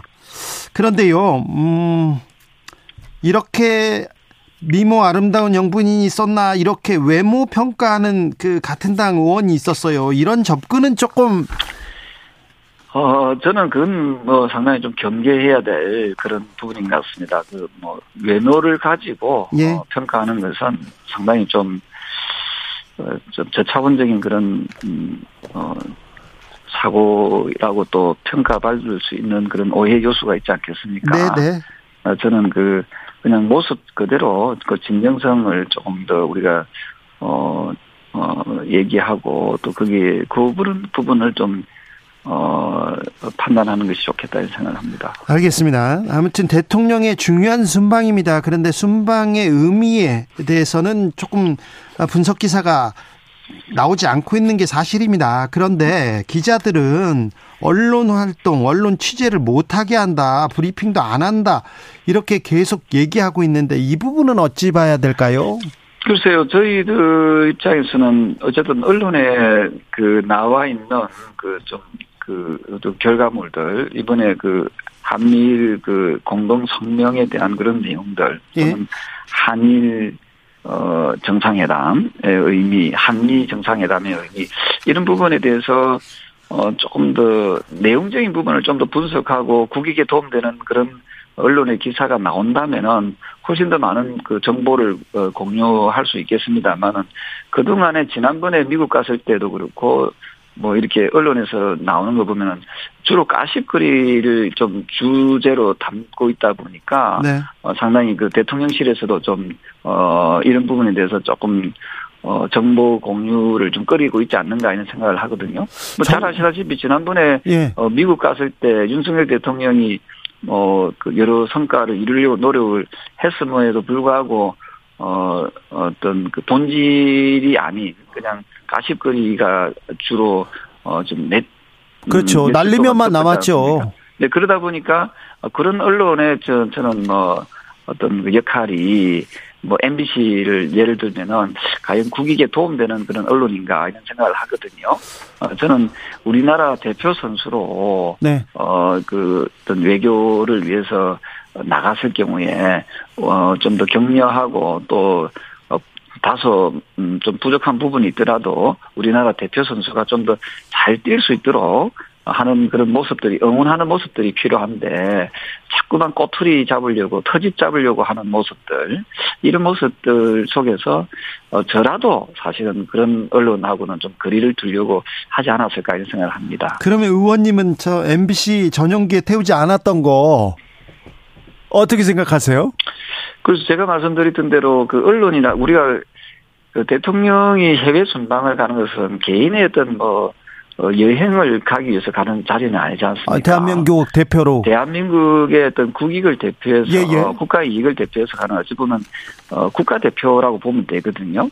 그러면은 국가 대표가 다소 어, 본인들이 봤을 때 좀 사소한 그런 어, 부분에서 좀 마음에 안 들고 좀 다소 조금 뭐 부족하더라도 응원하고 격려하는 것이 필요한데 어, 우리 대통령이 비속어를 썼는데 어, 너희 나라는 어떻게 생각하냐 하는 식으로 꼬질러 바치듯이 하는 그런 모습들에서 아, 저는, 저는 그 MBC는 과연 그 대한민국을 위한 네. 만약에 그때 미국 대통령이 정말 골치 아픈 대통령이었다면은 어, 그, 어찌 보면 국익에 굉장히 막대한 그 영향을 줄 수가 있는 거거든요. 아, 아시다시피 조금? 있으면은 카타르 그 월드컵을 하지 않습니까? 네. 우리나라 선수가 뭐 알게 모르게 어 저- 어찌 보면 무의식적으로 반칙을 했을 경우에 어 페널티 박스에서 어, 그런 반칙을 했을 때 다른 사람들은 다 모르는데 MBC가 예를 들어서 알고 아 우리 선수가 저 반칙했는데요라고 상대 쪽에다가 꼬질러 바치는 거하고 무, 꼬치- 무엇이 또, 다르겠습니까? 아니 뭘 꼬질러 받쳐요. 그리고 언론사가 아니요, 저, 저 백악관에다가 예. 이메일을 보내자. 아, 예, 예, 알겠습니다. 이메일은 예, 이메일을 보내 보내... 가지고 네. 어, 그런 식으로 하는 게 다 꼬질, 꼬질러 바치는 거지요. 그래서 그게 네. 과연 국익에 도움되느냐. 그래서 자. 제가 드리고 싶은 말씀은 예. MBC가 어 저는 그 그 대한민국의 그 어, 이익을 국익을 위해서 어, 어떤 그 어떤 활동을 하기 위해서 네. 어 그런 그 취재로 나갔는지 아니면은 대통령의 그 사소한 부분까지 어, 터집 잡고 흠을 잡기 잡아서 깎아내리러 어, 가는 건지 저는 그게 도저히 그 이해가 되지 않는 대목입니다. 자, 다소, 다소 국가대표가 조금 부족하더라도 응원하고 격려해야 된다고 하는데, 다소 부족하지 않고 많이 부족하면 어떻게 합니까? 저는 뭐 지난번에 그때 많이 부족하더라도 우리 선수를 응원해야지요. 그리고 아니, 선수 응원하는 거하고, 예. 우리 그 대통령이 그렇게까지 많이 부족했다고 생각을 하지 않고요. 예. 그 혼자 말로 그 어, 대내인 말을 갖다가 네. 마치 파파, 파파라치처럼 네. 그걸 잡아내어 가지고 어 우리 대통령이 비속어를 썼다는 식으로 하는 것은 네. 어, 저는 그 장면에서, 어, 정말 그, 그, 공영방송으로서의 그, 어, 어떤 자격이 있는지도 저는 조금 의문스러울 정도로, 어, 저는 상당히 좀, 어, 그 언론에 대해서는 좀 실망스럽습니다. MBC한테 실망스럽습니까? 다른 언론도 마찬가지입니까? MBC가 네. 저는 어, 그 당시에 그 미국 백악관에다가 그 이메일을 보냈지 않습니까? 이메일 보낸 게 그게 특별히 좀그 의원님한테는 걸렸군요. 어, 저는 그, 그, 정말 그는 해서는 안 되는 그 행위였다, 이렇게 보거든요. 만약에 우리 그, 저, 어, 우리, 어, 주진우 우리 선생님께서 어떤 뭐, 어떤 좀 실수했다고 했을 때, 네. 예, 그걸 내부적으로 막 여기저기에다가, 아, 우리 주진우 이분이 막 그 했다라는 식으로 하면은, 어, 사실은 조금 그렇잖아요. 어, 국가대표로 나갔었을 때, 네. 좀, 좀 많이 좀 당황스럽지 않았을까 생각합니다. 비유가 많이 당황스럽습니다, 의원님. 자, 네, 네. 의원님. 아무튼, 음, 근데, 대통령을 비판하거나 대통령을 그 뭐 잘못한다고 지적할 수 있잖아요. 그럼요. 그럼요. 모든 그- 비판을 가지고 모든 예. 비판을 가지고 공, 예. 그 이거는 그 우리를 적대시한다. 이거를 우리를 비하하려고 한다. 이렇게 언론 행위를 취재 활동을 다 그렇게 생각하시는 건 아니죠? 그러진 않습니다. 그러니까 언론의 자유를 보장을 하는 것은 너무 당연한 거고요. 다만 언론의 자유란 것이 국익을 대, 표 국익을 앞설 수는 없는 거잖아요. 저는 어, 국가의 이익에 어떤 달린 문제라고 하면은 어, 저는 그 부분에서 이게 과연 국익에 도움될지 안 될지 저는 왜 그 정도의 판단력들이 안 생기는지 모르겠어요. 그래서 저는 국가의 이익을 저는 우선시 할 수 있는 그런 언론의 자유는 과연 국가가 없으면 언론도 없는 거 아닙니까? 그죠? 저는 이런 부분에서 어, 저는 그, 그, 말씀을 드리는 거지요. 그래서 저는, 어, 일반적인 언론의 자유는 당연히 보장해야 되지만, 이게 국가대표로 간 우리의 그 어떤, 어떤 대표 선수의 어떤 그런 부분을, 어, 상대, 상대 국가의 대표 선수한테 꼬질러 바치듯이 하는 것은, 네. 저는 그거는 언론의 자유가 아니다. 저는 언론의 그 권력, 권력에 의한 어, 어떤 그런 행위다라고 저는 보기 때문에 이 부분은 좀 그 구분을 해야 된다 이렇게 보고 있습니다. 진실을 보도하는 것이 결국 국익에 도움이 될 것이다. 이런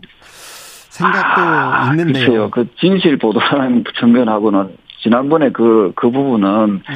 아니, 뭐, 어떤, 뭐, 특정인을 두고 분노하고 또는 막, 뭐, 이렇게 직접적으로 했던 그런 주체도 없었는데, 그, 그걸 가지고 그렇게, 그, 지나치게 확대해서 어좀 그 어떤 국익에 반하는 행위를 한 것이 과연 진실 보도라고 한다고 저는 그게는 크게 동의하지 않습니다. 알겠습니다. 대통령의 잘못을 비판하고 이렇게 감시하고 이게 국익에 반하는 처사는 아니죠.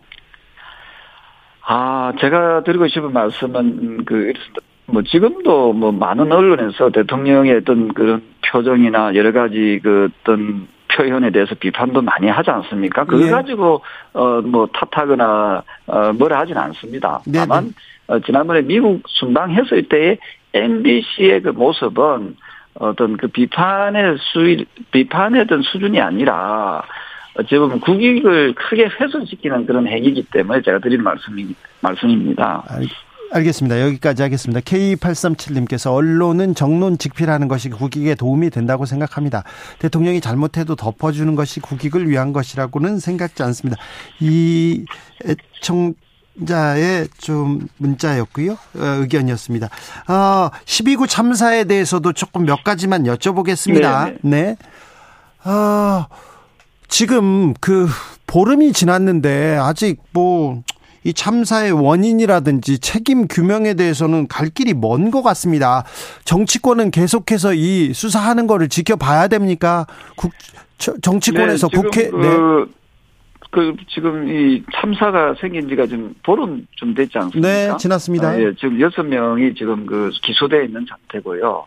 어쨌든 원인 규명하기 위해서 어, 경찰에서 뭐 저는 나름대로 최선을 다하고 있다고 보고 있습니다만은 어, 이게 어, 경찰의 그 셀프 수사에 또 가능성도 있다 해가지고 수사의 한계를 느끼고 있는 그런 국민들도 많이 계시지 않습니까? 그렇죠. 그 지적 분명히 있습니다. 네, 그래서 이 부분에 대해서 어, 일부 우리 많은 국민들께서는 어, 검경 합동 수사 본부를 빨리 그 설치하는 것이 좋겠다. 이 여론이 상당히 높거든요. 저는 이런 부분도 좀 어, 대안으로서 어, 고민할 부분이 있지 않을까 이런 생각을 합니다. 정치권에서도 국회에서도 국정조사를 통해서 이거 진상 규명해야 되는 거 아니냐 이런 지적도 있습니다. 아, 민주당에서는 전국민 서명 운동도 벌이고 있는데요. 글쎄요, 저는 뭐 그 우리가 그 세월호 참사 났을 때 국정조사 어, 다 하지 않았습니까? 했지요. 달라진 게 있습니까? 그 안전을 책임지겠다고 하고 노란 리본을 몇 년째 이렇게 그 가슴에 달고 다니는 의원님들이 많이 계시는데요. 네. 우리가 제가 최근에 이 저 참사 이태원 참사 나고 나서 어 그 미비한 법을 제가 어, 그 법안을 개정 법안을 하나 어 지금 그 발의하려고 하고 있습니다만은 네. 그 동안에 어 이런 유사한 그 참사를 대비하고 어 법과 제도를 좀 제대로 개정하고 좀 손질을 해야겠다는 그런 어, 부분에 대해서 우리 입법부인 국회도 예. 저는 어, 직무를 크게 좀 등한시했다 이렇게 보고 있거든요. 예, 예. 잘 아시다시피 이태원 참사하기 전에 이태원 축제가 열린다는 것은 다 알고 있었고요. 그 당시에 예.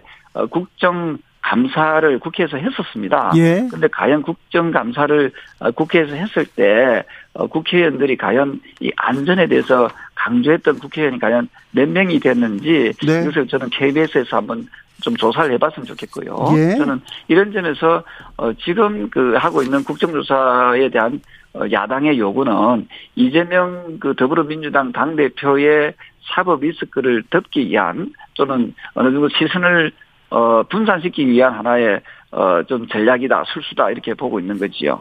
아니 그 국회에서도 정치권에서도 역할을 해야 될 거 아닙니까? 참사 진상 규명을 위해서 책임자 처벌이나 책임자 책임을 명확하게 묻기 위해서라도 저는 제가 그 이 참사가 일어나 일어나고 나서 제가 어, 제안을 했던 것이 예. 우리 그 국회의원 그 299명 어, 모두가 어 저는 입법부로서 제 역할을 못했기 때문에 우리도 대국민들께 보통 국회 앞에 보면은 어 데모하는 그 큰그 그 계단이 있거든요. 예. 그 계단 밑에 보면 넓은 마당이 있습니다. 네. 거기에 어, 어 전원이 어 진짜 무릎 꿇고 어 저는 석고 대제를 하자라고 예. 제가 제안을 했었습니다. 사실은. 제안했더니 뭐라고 하던가요? 아, 그 아직 응답이 없는 거거든요. 오늘도 제가 중진회의에서 예. 어, 똑같은 얘기를 했습니다. 우리가 어, 국회로서 국회의원으로서 우리가 제대로 입법 활동을 하지 못하고 맨날 그 우리가 어, 정쟁만 일삼는 이런 어, 모습에 대해서 우리 스스로도 반성합시다라고 했거든요. 네. 아시다시피 2005년도에 이미 일본에서는 이 혼잡한 도로에 대해서 어, 경비를 철저하게 서는 혼잡 경비와 관련된 법령이 2005년도에 이미 어, 그 만들어졌거든요. 그래요. 근데 우리나라는 아직도 그런 어, 법령이 어, 미비한 부분. 그래서 제가 최근에 어, 이 부분을 제가 지금 어, 개정 법안을 지금 어, 발의하려고 좀 어, 준비를 하고 좀 어, 의원님들의 그 서명을 받고 있는데 네. 어쨌든 우리 국회가 잘 못했던 부분에 대해서도 저는 우리 스스로가 크게 반성해야 된다 이렇게 생각을 합니다. 행안부 장관은 매우 중요한 자리고 책임을 져야 되는 그런 위치에 있는데요. 어, 범정부 재난안전관리 체계 개편 TF 단장으로 내정됐습니다. 이 부분은 어찌 보시는지요? 어, 저는 어느 정도, 어, 이 사태가 수- 수습이 되고 나면은, 네. 아시다시피 우리가, 어, 법률적인, 어, 법적인 책임을 져야 될 분들 지- 져야 되고, 또, 도의적인 책임을 져야 될 분들도, 어, 져야 되는 거 아니겠습니까? 뭐, 아시다시피, 우리가 어떤, 어, 가족으로 따지면, 어, 그, 자식이 뭔가, 어, 잘못했을 경우에, 어, 당연히 부모도, 어, 저 공동의 책임을 가지고 또, 어, 또 죄를 물을 수가 있는 거거든요. 네. 저는 그런 의미에서, 어, 저는 그, 좀 도의적인 책임을 져야 될 범위는, 네. 어, 지금 법적인 책임을 지는 범위보다 훨씬 더, 어, 넓어야 된다. 이런 생각을 하고 있습니다. 예, 예. 누군들 폼나게 사표 던지고 싶지 않겠냐. 이 발언은 좀 부적절했죠? 그게 폼나게 그 사표 던지고 싶지 않느냐라고 했을 때 폼에다가 그 방점을 찍으면 이거 상당히 좀뭐 야당에서 주장하신 주장한 대로 어, 상당히 좀 어, 좀 문제가 있는 발언이다라고 볼 수 있지만 저는 어, 폼나게에다가 방점을 주는 게 아니라 사표에다 좀 방점을 주고 싶거든요. 예. 그래서 어쨌든 어, 어떤 어, 책임 의식을 책임을 느끼고 어, 사표를 쓰겠다는 그 의지에 대해서 어, 저는 그 방점을 두고 싶습니다. 알겠습니다. 네. 국정조사는 아무튼 부정적이시군요. 예, 국정조사를 우리가 지금 이 시점에 지금 수사가 한참 진행 중에 있고 진실규명을 좀그 경찰에서 하고 있지 않습니까? 뭐 아시다시피 더불어민주당에서는 검찰을 믿지 못하겠다 해가지고 검수안박법을 날치기 하듯이 통과시키지 않았습니까? 그 지금 이제 와서는 또 경찰을 믿지 못하겠다는 거예요. 이런 코미디가 어디 있습니까? 그래서 어 뭐 굳이 어 양보해서라도 그러면 경찰의 수사를 믿지 못하겠으면은 어 검찰과 경찰이 합동으로 수사본부를 만들자 이 여론이 어 지금 야당에서 주장하는 어 국정조사를 하자는 여론보다 높게 나오거든요.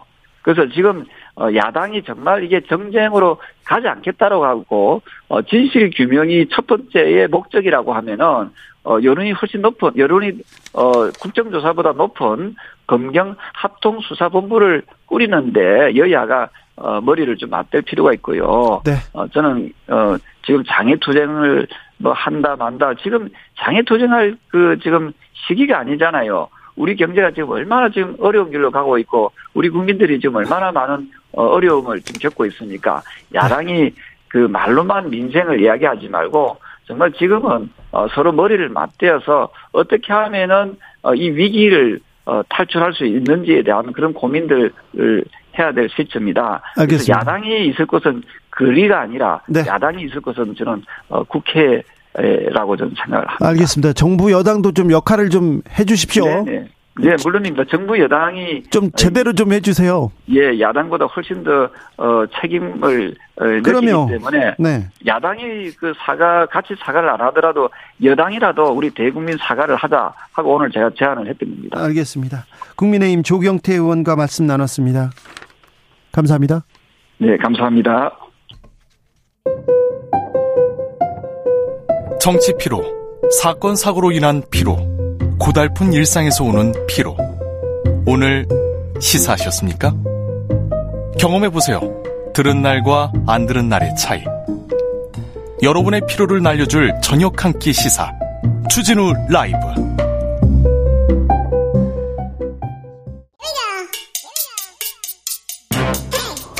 뉴스를 향한 진지한 고민 기자들의 수다 라이브 기자실을 찾은 오늘의 기자는 은지혁이요. 시사인 김은지입니다.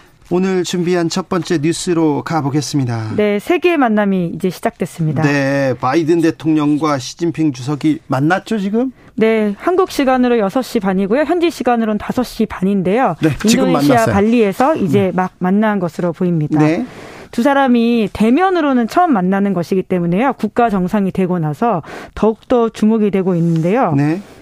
이번 회의 관- 관련해서는 바이든 대통령이 키워드가 레드라인이다. 이렇게 시사한 바가 있습니다. 레드라인이라니요? 네, 이제 워낙 지금 미중 사이가 어, 네. 경랑이다 보니까요. 여러모로 주목을 끌고 있는데요.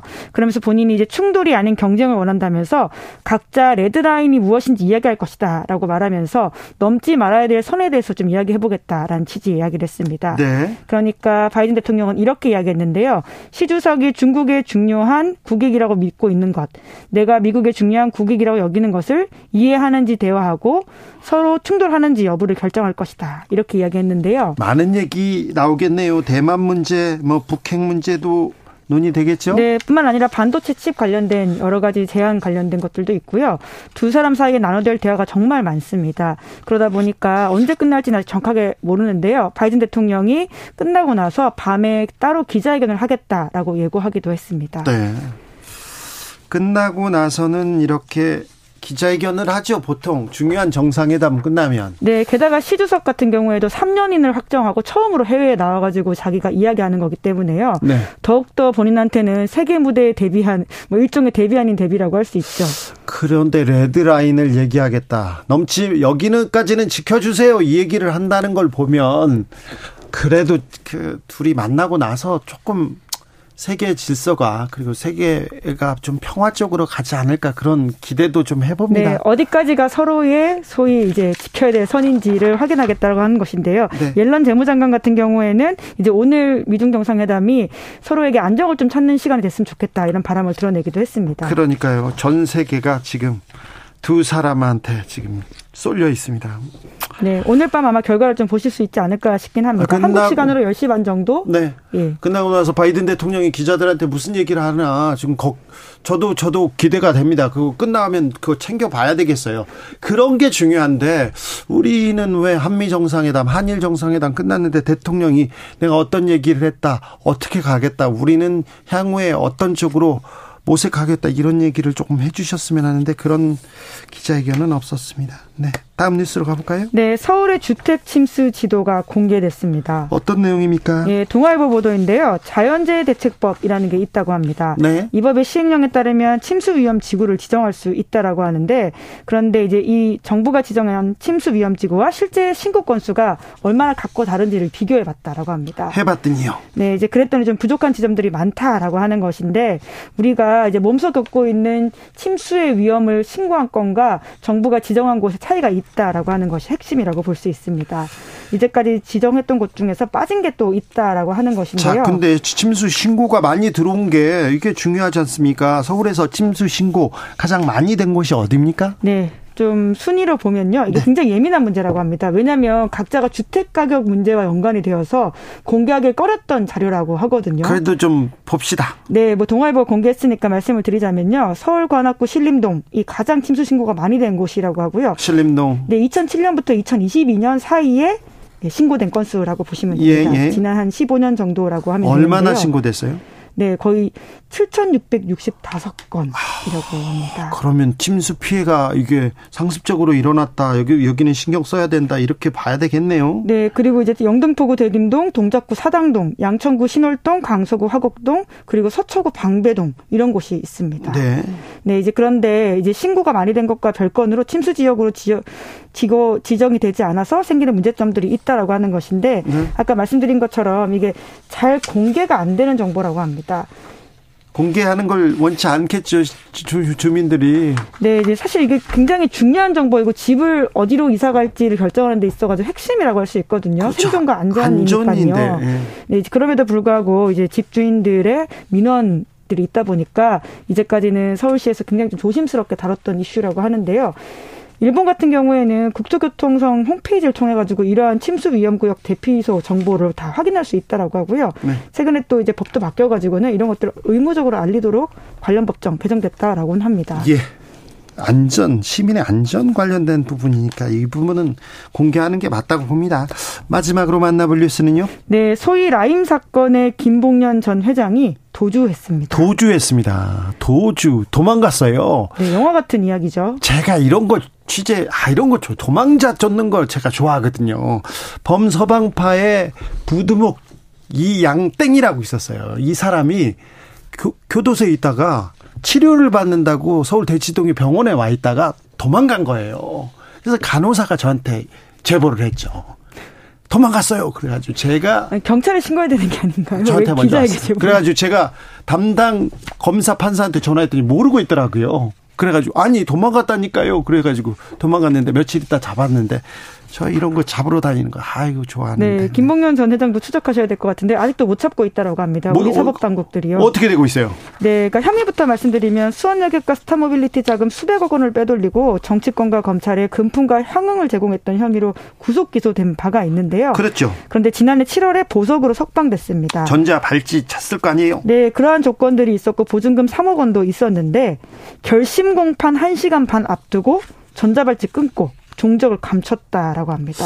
아, 이게 도망가려면 준비를 했을 거예요. 도와준 사람도 있을 거고요. 네, 조카가 있다라고 하는데요. 조카 유심칩을 바꿔가지고 추적을 어렵게 하는 등 이런 미립국 가능성들을 다 열어두고 수사하고 있다라고 하는데 지금 현재 법망들을 굉장히 잘 피해 나가고 있다고 합니다. 왜냐하면 친인척들이 이런 도주를 도와줬을 경우에는 법으로 처벌할 수 없다라고 하거든요.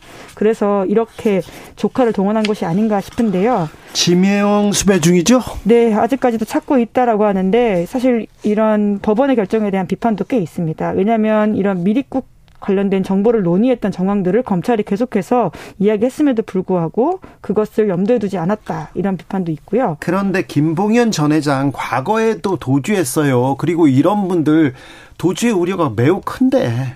네, 그렇습니다. 2019년 12월에도 구속영장 청구되자 실질심사에 출석하지 않고 5개월 동안 도피한 적이 있는데요. 네. 그러면서 그때 이제 대포폰이라고 하는 자기 명의가 아닌 핸드폰을 사용하고 택시도 굉장히 여러 번 갈아타면서 밀항 시도하다가 코로나 때문에 배가 안 나가서 잡혔다라고 하는데요. 그렇죠. 이제 과거에 또 김봉현 전 회장 같은 경우에는 도주 방법을 굉장히 자세하게 편지로 폭로한 바가 있습니다. 자기가 이제 검찰과 검찰 관계자들한테 이런 이야기를 들었다라고 하는 주장이었었는데 소위 1도 2부 3백 이란 단어를 쓴 바가 있거든요. 그렇죠. 일단 도망가고 두 번째로는 부인하고 세 번째로도 어, 백을 써야 된다라고 하는 것을 오기로 보이는 이야기를 한 것인데 네. 검찰 관계자가 자기한테 그런 식으로 도주를 권유한 바가 있다라는 폭로를 했었었는데요. 이번엔 또 어떤 식으로 이러한 인사가 잡힐지 예, 좀 기추가 지목됩니다. 김봉현 씨가 예전에 도망 다닐 때, 도망 다닐 때 현금을 60억 원을 가지고 다녔어요. 가방에다가. 여행 가방 3개에 나눠 담고 다니면서 그런 얘기 있었어요. 네, 그래서 가방을 옮기고 다니다가 그게 너무 무거워서 허리를 다쳤다 이런 식의 증언도 했다라고 하는데요. 네. 사실 현금 60억 원을 5만 원권으로 바꾼다고 하더라도 그게 어마어마한 무게이거든요. 60억을 들고 다니는 거예요. 그러면서 주변 사람들, 대- 사람들이, 아, 네, 주목할 수밖에 없는데 이런 사람들은요, 전화기 때문에 다 잡힙니다. 어, 이거, 이 얘기 하지 하면 안 되는데. 전화기를 대포폰을 쓰더라도 이제 지명수배돼 있지 않습니까? 그러면 주변 사람들의 전화기를 다 들여다보고 있거든요. 그래서 전화가 오나 안 와, 어디로 오나, 겹치나. 이걸 보고 있는데 전화기 때문에 걸리게 되는데 전화기를 끄고 또 아, 어디에서 있다가 아, 아무튼 도망갈 우려가 있는데 이런 사람을 보석으로 내주고 이 변호사가 굉장히 힘을 썼을 거예요. 그럼 판사님 그런 의심을 지금 받고 있습니다. 판사님이 그냥 도장 찍어줬겠죠. 정관으로서 역할한 게 아니냐 이런 이야기들이 나오고 있는데요. 네. 예, 빨리 잡혀서 자기 죄값을 치르도록 해야 되지 않을까 싶습니다. 범죄자들이 병보석, 형집행 정지로 풀려 나와 가지고 나와 가지고 바깥에서 그냥 편하게 살던 적도 있어요. 어, 뭐 재벌가 회장은 감옥에선 자- 잠이 안 와요 이렇게 해가지고 그렇다고 해서 그랬더니 서울대 병원에서 정신과 신경정신과에서 어, 이분은 집에서 요양이 필요하다 이렇게 써주는 거예요. 저는 집에서도 잠이 잘 안 오거든요. 그렇다고 하면 어떻게 그분들이 진단서 써주지도 않을 거잖아요. 그런데 비싼 변호사들 이렇게 써가지고 진단서 건 끊어놓거나 이 사람 필요 보석 필요하다고 하면 누구는 내주고 누구는 안 내주고 법이 공정한지 이 판사님들, 이 검사님들한테도 또 좀 물어봐야 되겠어요. 안타까운 네, 도망자 소식이었습니다. 기자들의 수다 시사인 김은지 기자 함께했습니다. 감사합니다. 네, 고맙습니다. 아이고 저 잡으러 가야 되는데 교통정보센터 다녀오겠습니다. 이승미 씨.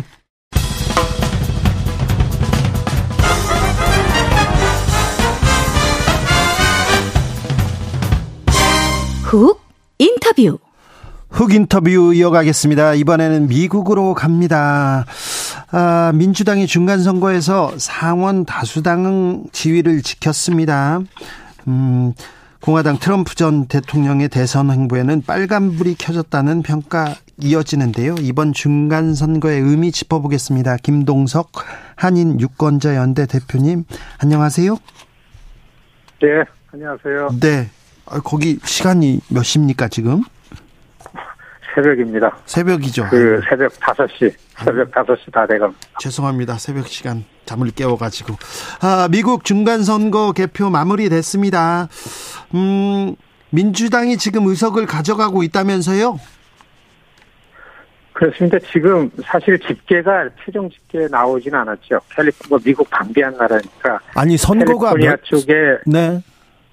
8일, 아, 지난 8일이니까 화요일이었으니까 6일, 만 6일이 지났는데 아직도 안 나왔어요. 이 아, 50개 나라가 한 개의 나라를 연방 국가를 하니까 주마다 주 안에 카운티마다 카운티 단위로 선거 관리하는데 룰이 너무 다르니까요. 최종 집계 나오는 게 아시겠지만 또 트럼프 들어와서 이 그 개표 결과에 반발하고 뭐 저 승복 안 하는 게 너무 많으니까 아직 만 6일이 지났는데도 하원이 435명인데 한 20개 석이 아직 그 집계 확정이 안 된 상황인데 뭐 거의 다 됐다고 봐도 어 그 선거 결과 얘기해도 틀리지는 않겠는데요. 네. 아시겠지만 어그 상원을 놓고 볼 때는 그냥 볼 때는 거의 양당이 똑같은 동수를 이루는 결과로 나온다 해가지고 좀 비슷하다 그러겠지만 이, 이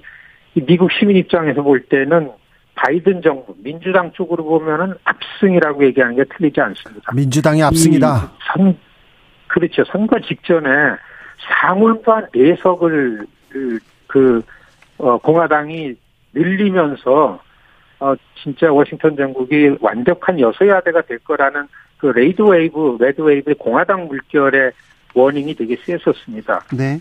네 곳이, 예, 이게, 이- 요걸 알아야 되는 네 곳이 격전지였습니다. 상원은.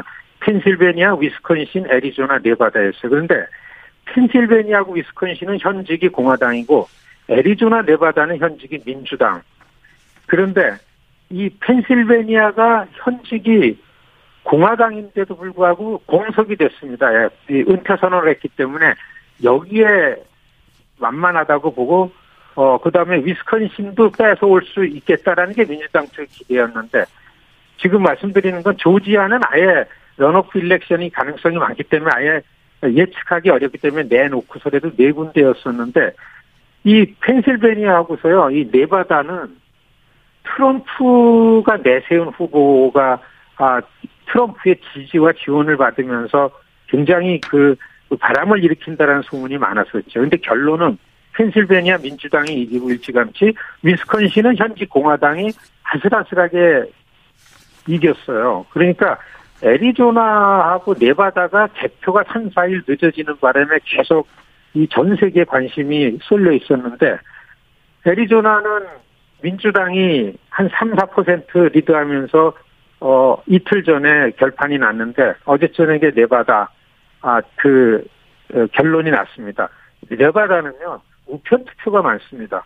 우편 투표의 룰이 선거말에 소인이 찍힌 것까지 유효하기 때문에 한 5일 정도 지난 다음서부터 우편 투표 개, 그 개표를 시작하기 때문에 이 어제야 비로소 이게 그 확정이 났는데 어그 민주당 현직이 자리를 지켰죠 네바다가 예. 그래서 조지아와 관계없이 민주당이 다수당 지위를 차지했고 오히려 조지아도 재선거가 민주당에 좀 유리한 형국이 됐기 때문에 에, 상원을 민주당이 수상했다, 수성했다라는 거는 이 바이든 대통령한테는 굉장히 큰 승리라고 하는 게 맞고 아마 해외 순방 중인 바이든 대통령이 시진핑 만나는 데서 엄청 씩씩해졌을 거라고 어, 기대가 됩니다. 아, 그렇습니까? 트럼프 전 대통령 표정은 좋지 않아 보이더라고요.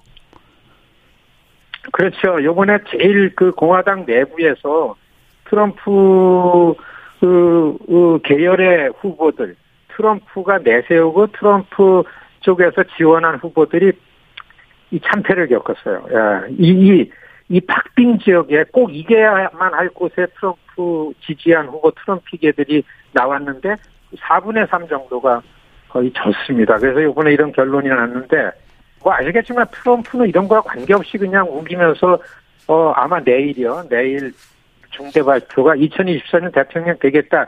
이 발표를 하겠다고서 선거를 시작했습니다. 근데 아마 나오겠지만은 중요한 거는 트럼프의 힘이 잃어버리고 공화당 내에서 트럼프가 내세운 후보들의 자질 때문에 이번 선거 이길 걸 졌다라는 그 이 비판이 굉장히 많기 때문에 트럼프랑 경쟁했던 플로리다의 런 드산티스라는 후보가 오히려 공화당 내부에서 선거 끝난 다음에 그 여론조사 한 거에 있어서는 트럼프보다 한 7, 8% 지지율이 공화당 후보 지지율이 높게 나오는 걸 봐가지고서는 드산티스와 트럼프의 공화당 내 후보 경쟁이 이제 어곧 시작되고 굉장히 흥미롭게 펼쳐질 것 같습니다. 어, 공화당이 승리하면 IRA 법안이 유예된다 이런 얘기도 있었어요. 한국에서는 기대가 좀 컸는데 어떻습니까?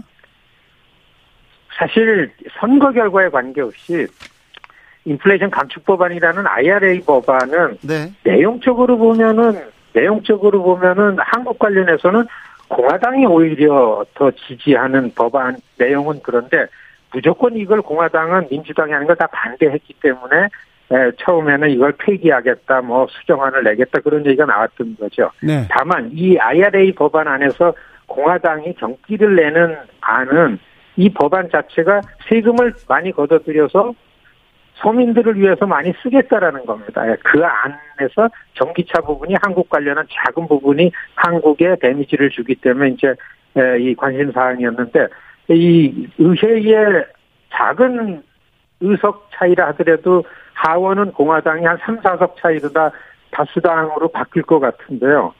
그렇다고 그래서 금방 IRA 법안이라는 거에 변화는 없을 것 같습니다. 왜냐하면 선거 직전에 바이든이 낸 IRA 법안 때문에 여론이 달라지고 대통령 지지율이 올라갔기 때문에 앞으로 워싱턴 정국은 모든 게 2024년 공, 저 대통령 선거에 꽂히게 됩니다. 예. 국민 여론이 중요하고 예, 지지율에 의해서 흔들리기 때문에 IRA라는 게 어떻게 변화가 있을지는 이런 그 여론 추이에 의해서 결정될 거다. 아, 이렇게 전망이 되죠. 네. 이번 선거에서 한인 후보들의 선전도 눈에 띄었는데 어떻게 보셨습니까? 전체적으로? 다섯 명이 연방의회에 도전했는데 예, 네 명이 되고 한 명은 굉장히 좋은 성적으로 아마 다음번에 도전하면 다섯 명의 한인 연방의원이 되지 않을까 이렇게 되는데요. 앤디 김 뭐 역사적으로 이제 3선에 성공했습니다. 이 표, 표수 차이를 훨씬 많이 늘리면서도 됐고요.